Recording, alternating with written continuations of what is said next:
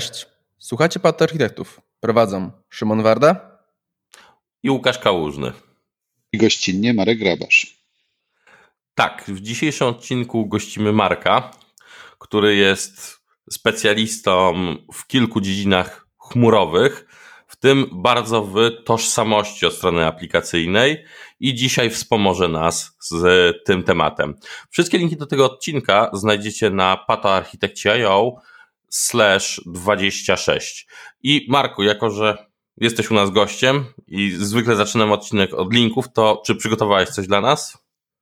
Tak, jak najbardziej przygotowałem dla Was dwa linki. Link, o którym będę mówił trochę później, to jest link związany z draftem OAuth dwa jeden. Także ten link, mam nadzieję, panowie wrzucicie również do materiałów pod podcastem, pod odcinkiem. Natomiast z rzeczy, które gdzieś tam na bieżąco mi się przewijały na Twitterach, to jest link ukradziony z profilu Envoya i link traktuje o kontrolowaniu ruchu wychodzącego z platformy Kubernetes. No i ja generalnie lubię sobie czytać tego typu artykuły. Po pierwsze, kontrolowanie ruchu wychodzącego jest niezwykle istotne. Chociażby, Łukasz, pamiętam, rzuciłeś ostatnio link gdzieś tam na naszych wewnętrznych dyskusjach odnośnie wysyłania requestów poprzez D N S a. No, no i to jest taki przykład. Należy kontrolować ruch, rzeczy, które są z tym związane, to jest chociażby Zero Trust Network. No i link, który, który, który Wam zostawiam, to jest historia, jak jedna z firm podeszła do tego tematu i jak się zabezpieczają przed eksfiltracją danych na zewnątrz ich klastra. Tak, to jest dobry akurat przykład, bo pokazuje... fajnie wizualnie pokazuje, jak wygląda ta eksfiltracja i co trzeba w którym miejscu zastosować, więc dobry przy, prowadzący przykład za rękę, żeby zacząć, jak podejść do takiego zabezpieczenia sieciowego tego. Tak jest. Dobrze, teraz ja się wtrącę z moim linkiem. Ja mam całkiem ciekawą historię, taką trochę na pograniczu I T, a trochę na pograniczu takiego horror story i bezpieczeństwa.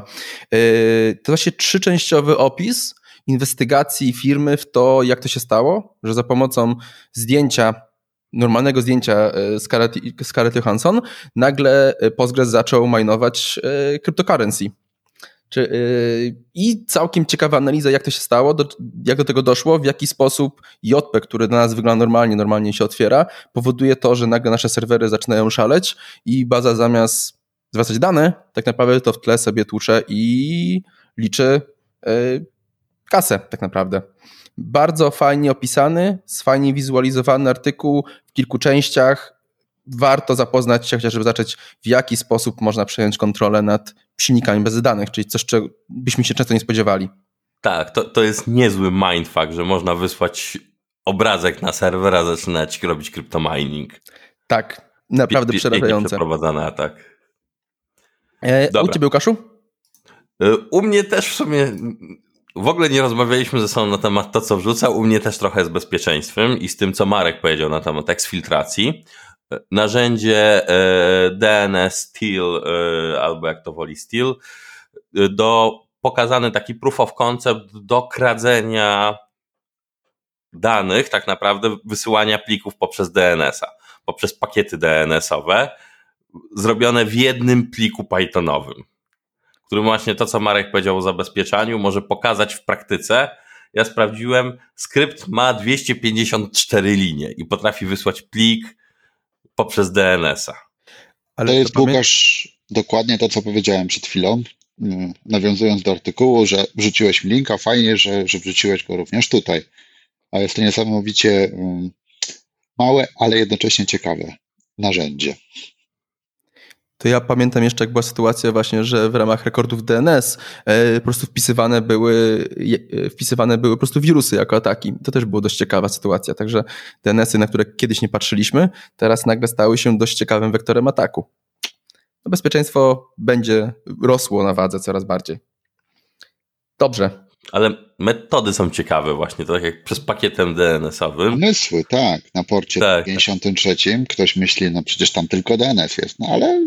Niekoniecznie. Znaczy, jeszcze jest V P N over ping. Z takich ciekawostek. Dobrze, panowie, przechodzimy chyba do głównego tematu. Mianowicie będziemy rozmawiali o czym? O OAuthie. Dlatego też właśnie Marek jako gość.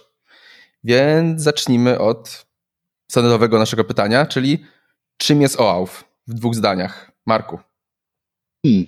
Ja bym powiedział, że OAuth, albo najważniejsza informacja, która z OAuth-em się kojarzy, a nie jest prawdą, to jest to, że OAuth nie jest protokołem od uwierzytelniania nikogo. Jest to protokół czysto autoryzacyjny. To jest pierwsza, najważniejsza rzecz. Jest to drugie wcielenie tego protokołu, ponieważ pierwsza wersja OAuth-a była, tak jak powiedziałem, czysto autoryzacyjna, natomiast wersja druga uświadomiła sobie, że jednak ten element uwierzytelniania będzie potrzebny i zamiast korzystać z zewnętrznego protokołu, doklejony został do, do OAuth dwa zero protokół uwierzytelniający, który nazywa się OpenID Connect, w skrócie O I D C, często, często taki skrót gdzieś tam funkcjonuje. No i w dużym uproszczeniu OAuth jest, albo najprościej można powiedzieć, opisuje sposoby i metody pozyskiwania tokenów na potrzeby naszych rozwiązań, naszych aplikacji. I w zależności, jaką aplikację będziemy chcieli zintegrować z OAuth-em, tak te metody pozyskiwania tokenów mogą być różne. I to w dużym uproszczeniu tyle. Wynikowym tokenem może być jakiś opak token, może być J W T token. No i sam proces autoryzacji to już jest tak naprawdę odpowiedzialność po stronie odbiorcy tego tokena. To tak, tyle w dużym skrócie. Dobra, powiedziałeś może o tokena, tokenach i to jest chyba taki największy, to w mojej opinii mindfuck, który jest robiony, bo generowanie tokenów J W T, tych JSON Web Tokenów, to raczej nie jest używanie OAuth-a. No nie, jak zdecydowanie. Jeżeli, jeżeli chodzi o generowanie tokenów, no to możemy, widzisz Łukasz, moglibyśmy wchodząc do OAuth-a podzielić tak naprawdę odpowiedzialności albo tak naprawdę aktorów w całym tym procesie pozyskiwania tokenów. I mamy tutaj do dyspozycji tak naprawdę kilka różnych rzeczy. Po pierwsze mamy jakiś zasób, do którego będziemy uzyskiwać autoryzację. Przypuśćmy, jest to skrzynka jakaś pocztowa. Z drugiej strony mamy właściciela tej skrzynki, czyli możesz to być ty. Z trzeciej strony mamy klienta, czyli aplikację, która reprezentuje tego właściciela. I z czwartej strony mamy authorization server, czyli tak naprawdę serwer, który podejmuje decyzję, czy ty, Łukasz Kałużny, zgadzasz się na to, żeby aplikacja, nie wiem, działająca na, twojej aplika- na twoim desktopie, czy, czy może komórce, mogła dostać się do skrzynki, czyli do resource'u. I teraz rzeczywiście proces generowania tokenów zachodzi i on zachodzi na authorization serwerze w oparciu o poświadczenia i w oparciu o pewne elementy wymagane poprzez wybrany przez ciebie sposób pozyskiwania tokena. Więc jak najbardziej tokeny J W T są generowane, są podpisywane, pewne claimy czy też właściwości zapisane w tokenie są do niego dodawane w tym procesie. To ja się dopytam, doprecyzujmy, bo generalnie tokeny J W T obecnie są bardzo często używane. Mhm. Do czego powinny służyć tokeny J W T? To sobie zdefiniujmy tak trochę dokładniej. To jest dość dobre pytanie. I w sumie w dużym uproszczeniu tokeny J W T to nie jest rzecz albo element, który jest jeden do jednego powiązany z OAuth-em. Oczywiście OAuth może używać tokenów J W T, ale niekoniecznie jest to wymagane. Tak naprawdę format tokenu jest troszkę uwolniony, powiedziałbym tutaj, więc zdarzały się takie implementacje, że ten token jest, o, jest opak, jest po prostu stanowo przechowywany po drugiej stronie. I ta relacja też nie jest w drugą stronę jeden do jednego, dlatego że J W T jest niezależnym standardem i tak jak może być używany w OAuth, tak samo może być używany do przenoszenia dowolnego typu innej informacji. Jeżeli oczywiście spełniamy te wymogi, czyli mamy jakiś algorytm do podpisu, wykonujemy ten podpis, to ten środkowy JSON, czyli payload, może nam służyć do przenoszenia dowolnej informacji między systemami. O- Dotknąłeś do tego właśnie, o co mi głównie chodziło, że J W T tak naprawdę służy do tego, żeby zweryfikować, czy zestaw danych, które przesyłamy, jest podpisany, czyli nikt go nie modyfikował po drodze. To jest ten naj, największy plus J W T, jaki widzę. A teraz tak idąc dalej, które dane, bo to, to często właśnie widuje jako błąd. Które dane byś umieszczał w tokenie O W T? Jakieś identity, zakładam, że tak. Czy umieszczałbyś tam dane wrażliwe, nazwijmy to? Generalnie są, są, jest parę sposobów, parę metod albo parę możliwości, jak to wygląda. Najczęściej widywaną wersją jest, że, że dane użytkownika, którego reprezentuje token, jak najbardziej są do niego wyrenderowane, czyli widzimy imię, nazwisko, e-mail, czasem członkostwo w grupach, na przykład domenowych, i to jest bardzo częsty przypadek. Z drugiej strony, i tutaj może, może ja jestem troszkę zbiasowany na temat tego, jak do tego podchodzi Azure, jak do tego podchodzi Microsoft. Patrząc na innych dostawców takich tożsamości, uwierzytelniania, A I A M-u, C I A M-u, to wygląda całkiem różnie. Jedną z metod jest przekazywanie naprawdę podstawowych informacji, chociażby I D użytkownika i nic więcej. I Access Token służy między innymi do tego, żeby go użyć względem czegoś, co się nazywa Introspection Endpoint, czyli, czyli możemy sprawdzić, czy token jest ważny w oparciu o tą introspekcję. Dodatkowo jest coś takiego jak User Info Endpoint i też taki Access Token mógłby służyć temu, żebyśmy poszli do user, user Info i z User Info uzyskali pełną, pełny zestaw informacji na temat użytkownika.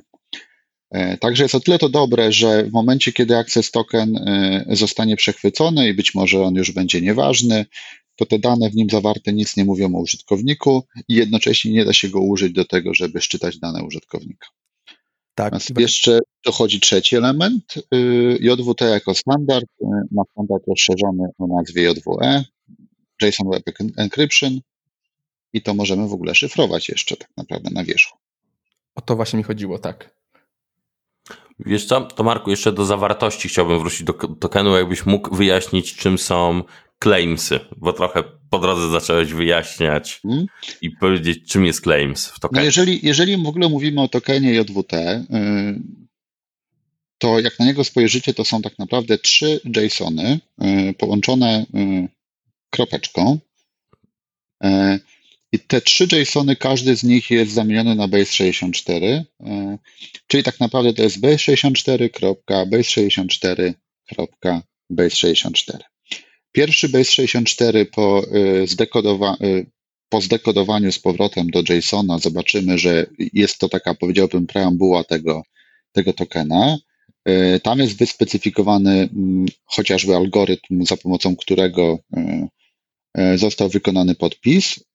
No i mamy tam też coś, co jest bardzo istotne w ogóle w procesie weryfikacji podpisu, czyli K I D, czyli Key I D, identyfikator klucza publicznie wystawionego i możemy sobie, że tak powiem, z czegoś, co się nazywa JSON Web Key Store, J W K S, ściągnąć ten klucz publiczny do weryfikacji podpisu. Drugi element to jest faktyczny payload i o tym za chwilę będziemy, Łukasz, pewnie rozmawiać. W tym payloadzie mamy kolejny JSON dokument, ale tym razem mamy już tam konkretne wartości, konkretne metadane, konkretne propertiesy i one są zwane claimami w tej nomenklaturze. No i mamy trzeci JSON, który to jest de facto zakodowanym podpisem zawartości payloadu w oparciu o algorytm opisany w nagłówku. Teraz jeżeli chodzi o claimy, to w zależności, czy ten J W T jest używany chociażby przez OAuth dwa, czy używany jest jako I D token przez O I D C, te claimy mogą być różne, mogą być niektóre z nich wymagane, niektóre z nich mogą być opcjonalne. Tak naprawdę jest też w ramach standard, standardu utrzymywana lista claimów albo well-knownów, takich powiedziałbym, znanych nazw claimów, które mogą być używane w standardzie. Natomiast w dużym uproszczeniu claimy to nic więcej jak JSONowe property, czy też jakiś tam element w JSONie o jakiejś konkretnej wartości stringowej. Który, który wydał ten authorization server, po prostu wydając ten token. Tak jest, tak jest. Więc kiedy na przykład się gdzieś zalogujemy, no to wynikowo możemy się spodziewać, że w takim tokenie znajdzie się claim o nazwie I S S, czyli issuer, czyli kto go wystawił. Będzie claim prawdopodobnie O I D, czyli tam Object I D, jakiś identyfikator użytkownika. Jeżeli mówimy o Access Tokenie, to pewnie się pojawi Audience, A U D, czyli dla kogo, czyli jaki resource tak naprawdę jest odbiorcą tego tokena. Subject, tutaj sprawa jest troszkę bardziej skomplikowana, bo z jednej strony może to być, subjectem może być aplikacja, która dostała ten token, a może być to kombinacja aplikacji i użytkownika, którego ona będzie reprezentować, tak? No i niezwykle kluczowe to jest issued at, I A T i expiry, czyli, czyli te dwa elementy czasowe, które nam pozwalają zweryfikować czas trwania, czy też ważność tokenu. Dobra. Dziękuję. To Szymonie? Dotknąłeś tego i ja bym może takim z uporem będę to podkreślał, że tak naprawdę ten payload, który jest w J W T, on otrzymując metę albo przechwytując token J W T, można normalnie go odkodować, że podpis służy tylko do tego, żeby zweryfikować, czy nikt payloadu nie modyfikował. Ja to podkreślam za każdym razem, bo często patrząc na token J W T ludzie myślą, okej, to zostało zaszyfrowane. Nie, nie zostało zaszyfrowane, ale ruszyłeś temat właśnie tego, że tokeny J W T można w ten payload szyfrować. Jak mógłbyś rozwinąć temat? No tak jak wspomniałem, tym elementem szyfrującym w tokenach J W T jest standard J W E, czyli JSON Web Encryption. No i rzeczywiście takie tokeny przekazywane po kabelku zwykle są przekazywane poprzez H T T P S a, T L S a, czyli mamy Transport Security, ale dodatkowo mamy rzeczywiście możliwość zakodowania tego tokena, mając go, że tak powiem, at rest, tak? Czyli, czyli jeżeli ktoś go zobaczy, to zobaczy, że jest zaszyfrowany. Natomiast problem z takim czymś jest taki, że to nie zawsze ma zastosowanie. Czasami, kiedy na przykład rozmawiamy o aplikacji, nie wiem, frontendowej chociażby, to ten token sam w sobie nie może być zaszyfrowany, ponieważ nie mamy za bardzo możliwości go odszyfrować po swojej stronie bez dostępu do sekretu. Jeżeli z kolei mamy secret, no to wszyscy inni też go mają, bo mamy JavaScript wyrenderowany do przeglądarki i tak dalej, więc to, to, to nie są takie jakby rzeczy oczywiste i tak jak powiedziałbym, tak jak wspomniałem, moim zdaniem lepszą metodą zamiast przekazywać dane wewnątrz tokena albo go szyfrować jest przekazywać minimalną ilość danych, a wystawić user profile, żeby można było za te poszczególne dane szczytywać używając tego tokena. Kiedy on wygasa, dostęp do user profilu jest niestety już niemożliwy. Jasne. Yy... Łukasz? Idąc, idąc dalej trochę będę teraz wchodził, odchodząc może, może trochę, w sumie token będzie padał, ale troszeczkę mówiłeś o refresh code, mamy jeszcze I D tokeny, authorization code, czyli już te zabawki, które leżą w samej implementacji OAuth'a. No jest tego trochę. I tutaj jakby chciałbym Was teraz odesłać do linka, który opisuje draft protokołu OAuth, czyli wersji dwa kropka jeden. Mówię o tym dlatego, że historycznie, kiedy OAuth dwa zero został opublikowany, on przewidywał cztery typy, powiedziałbym, przepływów, czy też jakby tak zwanych grantów, które pozwalały nam uzyskać token. Były to Authorization Code Grant, Implicit, um, Client Credential Grant i Resource Owner Password Credential Grant. To też ja tutaj celowo mówię grant, bo często, gęsto pojawia się takie określenie jak flow. No i tak jak istnieje Implicit Flow i Authorization Code Flow, tak na przykład Client Credential Flow nie występuje, a ta różnica wynika z tego, że O I D C to są flowy, czyli protokoły, powiedziałbym, przepływy uwierzytelniania. Natomiast OAuth w dalszym ciągu jest autoryzacją, więc tutaj mamy granty. One często gęsto są sklejone w jeden, w jeden przepływ, taki powiedziałbym O I D C przepływa i kończy się grantem, ale warto odróżnić. Dobra, wracając do tych czterech grantów, które pierwotnie wspomniałem, każdy z nich miał jakieś swoje specyficzne zastosowanie. Natomiast z upływem czasu okazało się, że pojawiło się coś, co się nazywa Authorization Code Grant Pixie, czyli P K C E. Tak to wymawiają ludzie z zagranicy. No i ten Pixie jest w dużej mierze w stanie zastąpić implicit, stąd nagle się okazało, że ten implicit grant, mimo że on jest dość bezpieczny, ale jest niestety bardzo podatny na błędy ludzkie, w związku z tym został stopniowo poprzez rekomendacje wyeliminowany albo jest eliminowany dość skutecznie. No i drugi grant, który został wyeliminowany, to jest Resource Owner Password Credential Grant. Dla mnie on jest mega niebezpieczny, on jest takim troszkę, że tak powiem, przedłużeniem takiego legacy, gdzie mieliśmy jakieś tam uwierzytelnianie poprzez formularz, login, hasło wpisywane bezpośrednio na stronce. No i chyba on powstał, żeby zapełnić tą dziurę, tę dziurę, natomiast na dzień dzisiejszy on moim zdaniem ma już bardzo niszowe zastosowanie, w szczególności takie, kiedy byśmy chcieli symulować użytkownika w jakimś teście automatycznym czy tego typu rzeczach. Stąd też tendencja taka, żeby zostać tylko z tymi dwoma grantami, czyli Authorization Code Grant i Client Credential. I teraz panowie, nie wiem, czy to jest miejsce na to, żeby je opisywać głębiej i opisywać ich zastosowanie, ale tak, to wam zostawiam decyzję. Tak? Jak, okay. Wiesz co, jak najbardziej. Jakbyś zaczął od flow, bo to jest chyba w ogóle taki, z którym się spotkamy na co dzień prawie wszędzie w internecie. Hmm. Czyli kod grant, nie? O tym, o tym mówisz, prawda? Tak, mówię o, o e... zwykłym code. Dobra, Impl- raczej czyli... implicity, sorry, implicity flow. Aha, implicit flow. No to to jest ten, którego już O dwa jeden będzie starał się eliminować. W dużym uproszczeniu implicit flow pierwotnie był, e...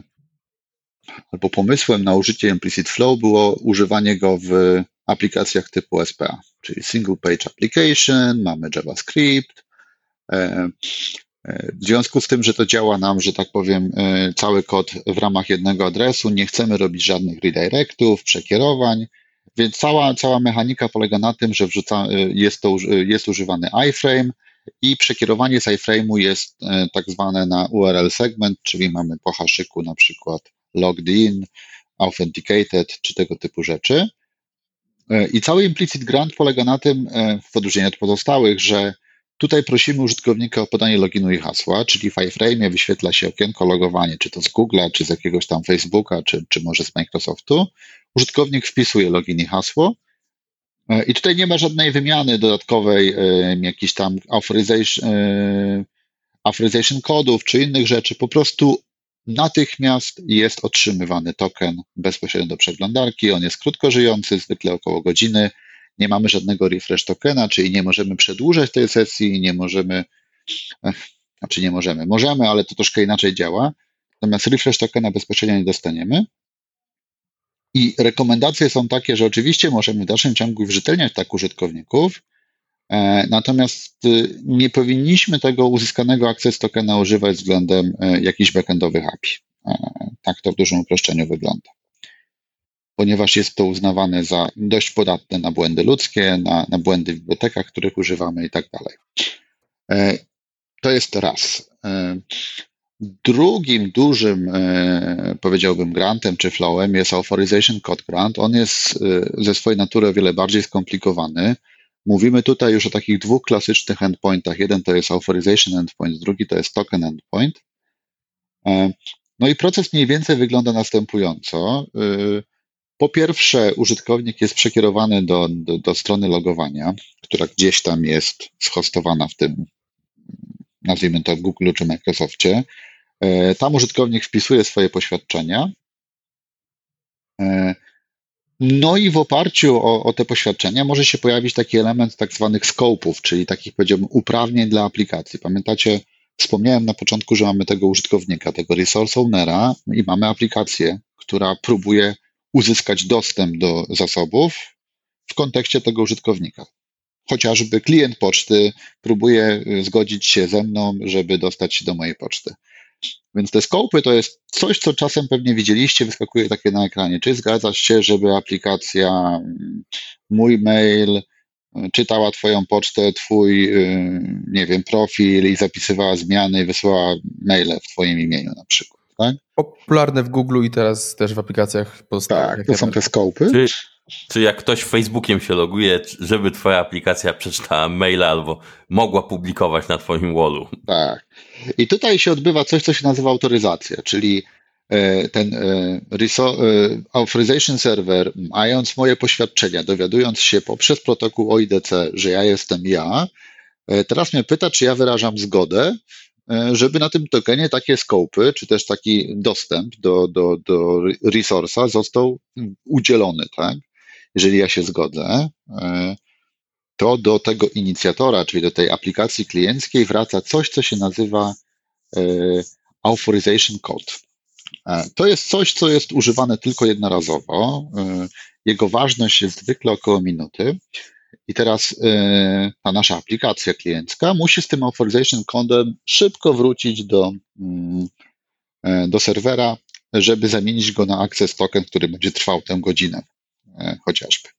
I tak mniej więcej w dużym uproszczeniu, czyli w takich dwóch krokach dużych jest ten dostęp uzyskiwany albo pozyskiwany ten token.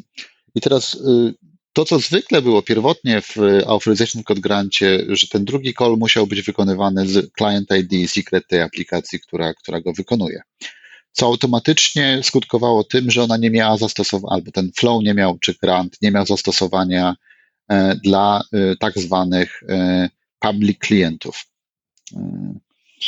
I teraz mała dygresja, czym są public client versus confidential client? No to jest bardzo prosty podział. Public client to taka aplikacja, która nie jest w stanie bezpiecznie trzymać swoich secretów. Nie ma ich, nie może ich trzymać w kodzie, w konfiguracji, w jakimś tam JavaScriptie. No, no nie ma takiej możliwości, bo zawsze ktoś może zrobić, nie wiem, dekompilację, prześledzić kod, przepływ i tak dalej. Więc public client to typowy JavaScript, to typowa aplikacja desktopowa, to typowa aplikacja mobilna. Choćbyśmy nie wiem, jak się starali, nie ukryjemy tego secreta do końca, prawda? Czyli wszystko, co jest client-facing, po prostu, z założenia, jeżeli to, klient to ma dostęp ze swojego wszystko, urządzenia... Tak, w dużym uproszczeniu tak. Wszystko to, co działa bezpośrednio na urządzeniu klienta.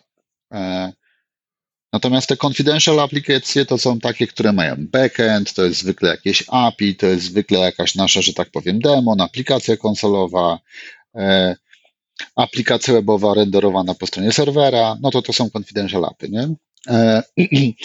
No i teraz wracając, co się zmieniło, więc A C G był pierwotnie do, dla confidential aplikacji i poprzez pojawienie się tego extension do Alpha o nazwie Pixie P K C E, Proof-Key Code Exchange, nagle się okazało, że Authorization Code Grant znalazł zastosowanie w aplikacjach yy, tych, że tak powiem, public client. Yy, no i stopniowo poprzez zwiększone bezpieczeństwo zaczął wypierać implicit granta, czy też implicit flow. No i to jest właśnie w tym momencie zakres tej rekomendacji dwa jeden, o Alpha dwa jeden, czyli zapominamy o, o implicit, używamy code granta w aplikacjach publicznych z rozszerzeniem Pixie, używamy code granta bez rozszerzenia Pixie w aplikacjach confidential. No i w dużym uproszczeniu zaczyna nam się bardzo upraszczać świat i zostaje w naszym, że tak powiem, naszej dyskusji tylko coś, co się nazywa client credential grant, a to jest zupełnie inne zwierzę. Tak jak wcześniej w implicit i w code grancie mówiliśmy o flow, mówiliśmy o grancie, ponieważ jest tam proces uwierzytelniania pojawia się, dlatego flow, dlatego I D C. Tak, Client Credential Grant jest to A P I do A P I, maszyna do maszyny, czyli tutaj nie mamy uwierzytelniania, mamy po prostu jakiegoś tam Client I D i Secret, rozmawiają ze sobą, no i dostają uprawnienia, tak? Mówimy, że nie wiem, proces, jakiś demon, który potrzebuje prze, przemielić jakieś tam skrzynki pocztowe, potrzebuje dostępu do tych skrzynek i je dostaje. Nie ma kontekstu użytkownika, to jest zupełnie inny przepływ. I jest bardzo prosty. Jasne. I trochę właśnie ruszyłeś temat, właśnie powiedzieliśmy dość sporo w kontekście właśnie takich usług klienckich, które, które uzyskują granty właśnie aplikacji, WebAuthn i tak dalej. A jak się to wszystko ma, jeżeli mamy taką typową aplikację backendową tak naprawdę? Jak w tym momencie wygląda cały OAuth? Czy się nadaje, czy się stosuje i co się zmienia de facto? Jak najbardziej.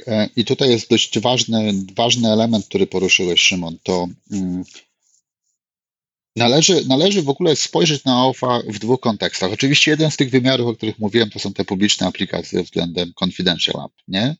Ale drugi wymiar, być może prostopadły do tego pierwszego, jest taki, co ten OAuth ma, kogo ma reprezentować, tak?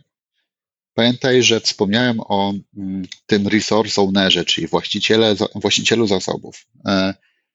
I tak jak mamy właścicieli skrzynek poszczególnych mailowych, to tutaj w ogóle te przepływy są tak jak opisałem, czyli de facto delegujemy dostęp albo wyrażamy zgodę, żeby aplikacja nas reprezentowała, tak, w jakiś sposób. To jest jedna z możliwości.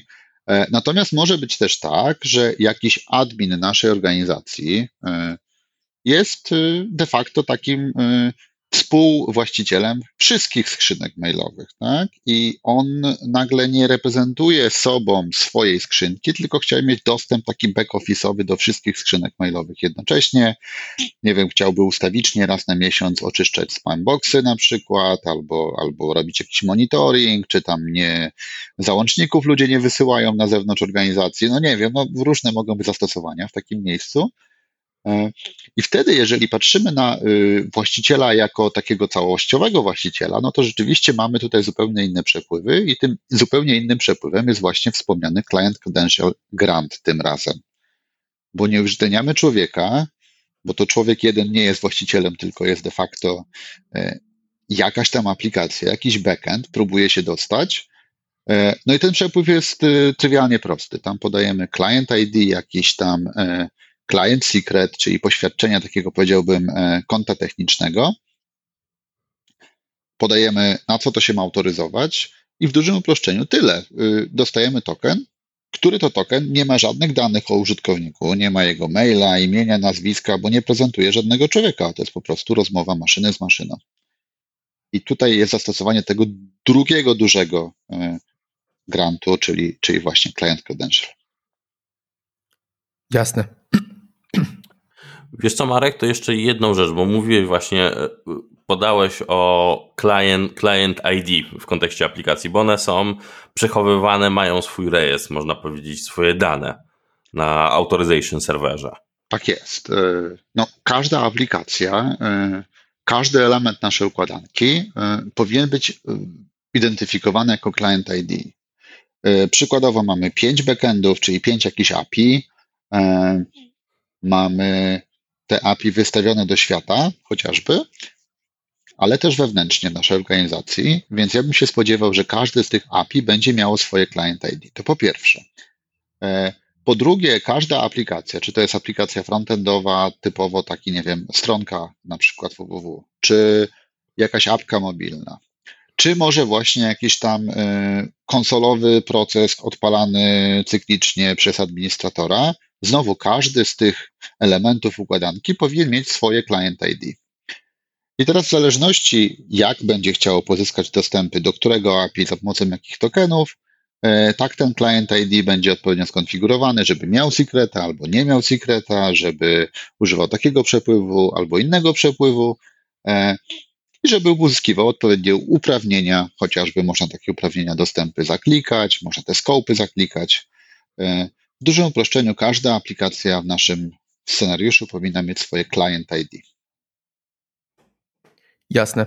To tak powoli już wrapując ten odcinek, to dużo mówimy o OAuthie, dużo mówimy o tym, kiedy stosować, ale brakuje mi tego, kiedy OAuth'a to nie stosować. Kiedy powiedzieć, ok, tu się nie nadaje po prostu, korzystamy z czegoś innego. Są takie, są takie przypadki?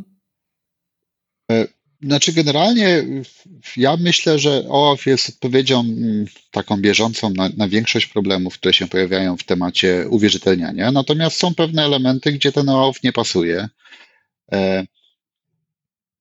Trudno mi jest wymuszyć takie, że tak powiem, z marszu, natomiast tak, mamy systemy legacy, które po prostu nie umieją komunikować się za pomocą O I D C i OAuth'a. Bardzo często na przykład robiona jest federacja między systemami i w dalszym ciągu w tym obszarze króluje chociażby SAML albo jakiś tam W S F E D chociażby, bardziej skomplikowany, rzadszy o wiele.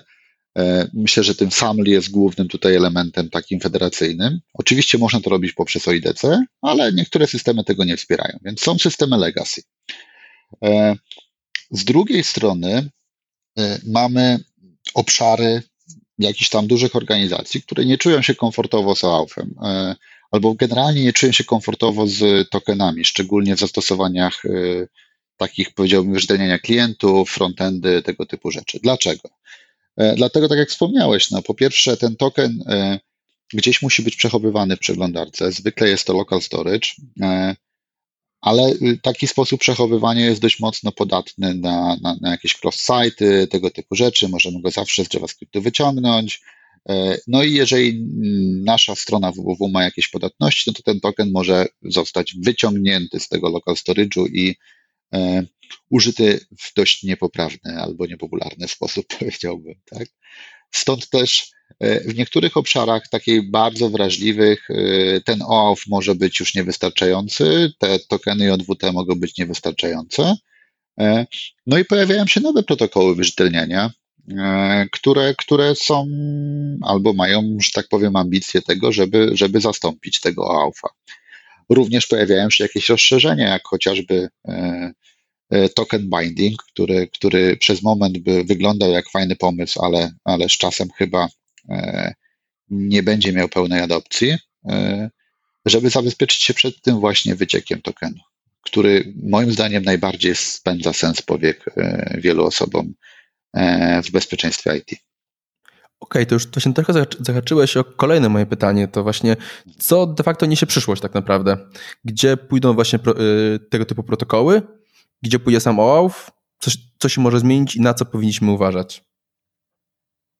No więc po pierwsze rzeczywiście cały czas panuje takie przeświadczenie, że ten OAuth rzeczywiście po, po, kiedy ucieka nam token, jesteśmy wystawieni na duże niebezpieczeństwo, stąd też zmniejsza się czas trwania tego tokenu, jego ważności i tak dalej i cała masa inicjatyw idzie w kierunku zabezpieczenia użycia tego tokenu, żeby ukradziony token nie dało się użyć, więc na przykład jest tam zaspawany adres I P, chociażby ten wspomniany token binding, czyli taki, powiedziałbym, odcisk palca tunelu T L S, za pomocą którego został on pozyskany, w związku z tym nie może być uzyskany przez, używany przez kogoś innego, bo ten ktoś inny nie będzie w stanie nawiązać połączenia z S S L w odpowiedni sposób. To wiąże, ca- wiąże się z tym cała masa różnych problemów. Natomiast wydaje mi się, że to są takie, powiedziałbym, próby zaczarowania świata, czyli rozwiązania problemu, który jest nierozwiązywalny, tego, o którym mówiłem, czyli ukradziony token jest ukradzionym tokenem i możemy próbować to zabezpieczyć, ale zawsze, zawsze znajdzie się jakaś dziura, która nam pozwoli ten token użyć.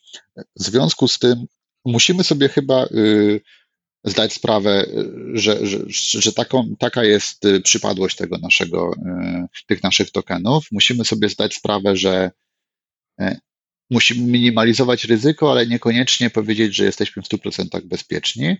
No i pojawiają się nowe, nowe, nowe metody, stopniowo zyskują popularność, żeby, żeby nie operować na takich tokenach, jak chociażby web, WebAuthn, Który, który też pewnie wymaga troszkę zgłębienia, bo być może jest to kierunek, który, który będzie coraz bardziej popularny w przyszłości. Jasne, dzięki. Łukasz, jakieś pytania? Czy zbijamy odcinek? Zostało takie, wiesz co, taka jedna rzecz na podsumowanie, bo w sumie nie zadaliśmy tego pytania, a padło kilka razy, bo OAuth jest do autoryzacji tylko i wyłącznie, do wystawiania tej części autoryzacyjnej, a nakładką na to jest OpenID Connect, który załatwia nam całe te flowy i całą tą zabawę, o którą rozmawialiśmy. Jak to wygląda, Marku?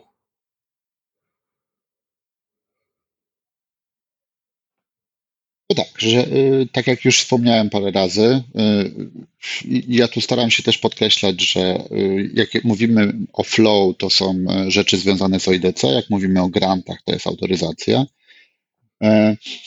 I tak naprawdę O I D C zostało wspawane albo wmontowane w OAuth dwa zero. Jest to jeden, jedna z podstawowych różnic względem OAuth jeden. No i to wspawanie polega na tym, że za każdym razem, kiedy rozmawiamy w kontekście impersonacji człowieka albo działania w imieniu człowieka, jak już wspomniałem, jest ta skrzynka magiczna mailowa, jestem jej właścicielem, a apka jakaś próbuje w moim imieniu do tej skrzynki się dostać, odebrać moje maile, to za każdym razem, kiedy mamy tutaj do, do, w kontekście jakiegoś tam człowieka albo właściciela, który może się zalogować w sposób interaktywny, uwierzytelnić w sposób interaktywny, to tutaj wchodzi właśnie wspomniane O I D C i wspomniany implicit flow lub też authorization code. Oczywiście tam są jeszcze jakieś przez O I D C definiowane mix mode tego uwierzytelniania, natomiast też nie ma co tam wchodzić w szczegóły, bo to jest dość rozbudowany standard. Do tego dochodzą całe elementy związane chociażby z utrzymywaniem sesji, jakieś S S O, czy single sign-on, cała masa elementów, które nam po prostu ułatwiają życie, żebyśmy się nie musieli po dziesięć czy sto razy uwierzytelniać. To O I D C oczywiście trzyma całą tą informację po swojej stronie i wspina się do OAuth'a w sposób taki, że strzela do authorization endpointu i, że tak powiem, udziela tych autoryzacji na pozyskanie tokena przez aplikację. To ja się wtrącę, bo znowu będziemy mieli uwagi a propos używania skrótów. Mówiąc o I D C, masz na myśli właśnie OpenID Connect. Tak, to już mówiłem parę razy na początku. Rozwijam, żeby być pewność. Dobrze, to wrapujemy odcinek. Tyle. Dziękuję pięknie. Dziękuję uprzejmie za zaproszenie. Na razie.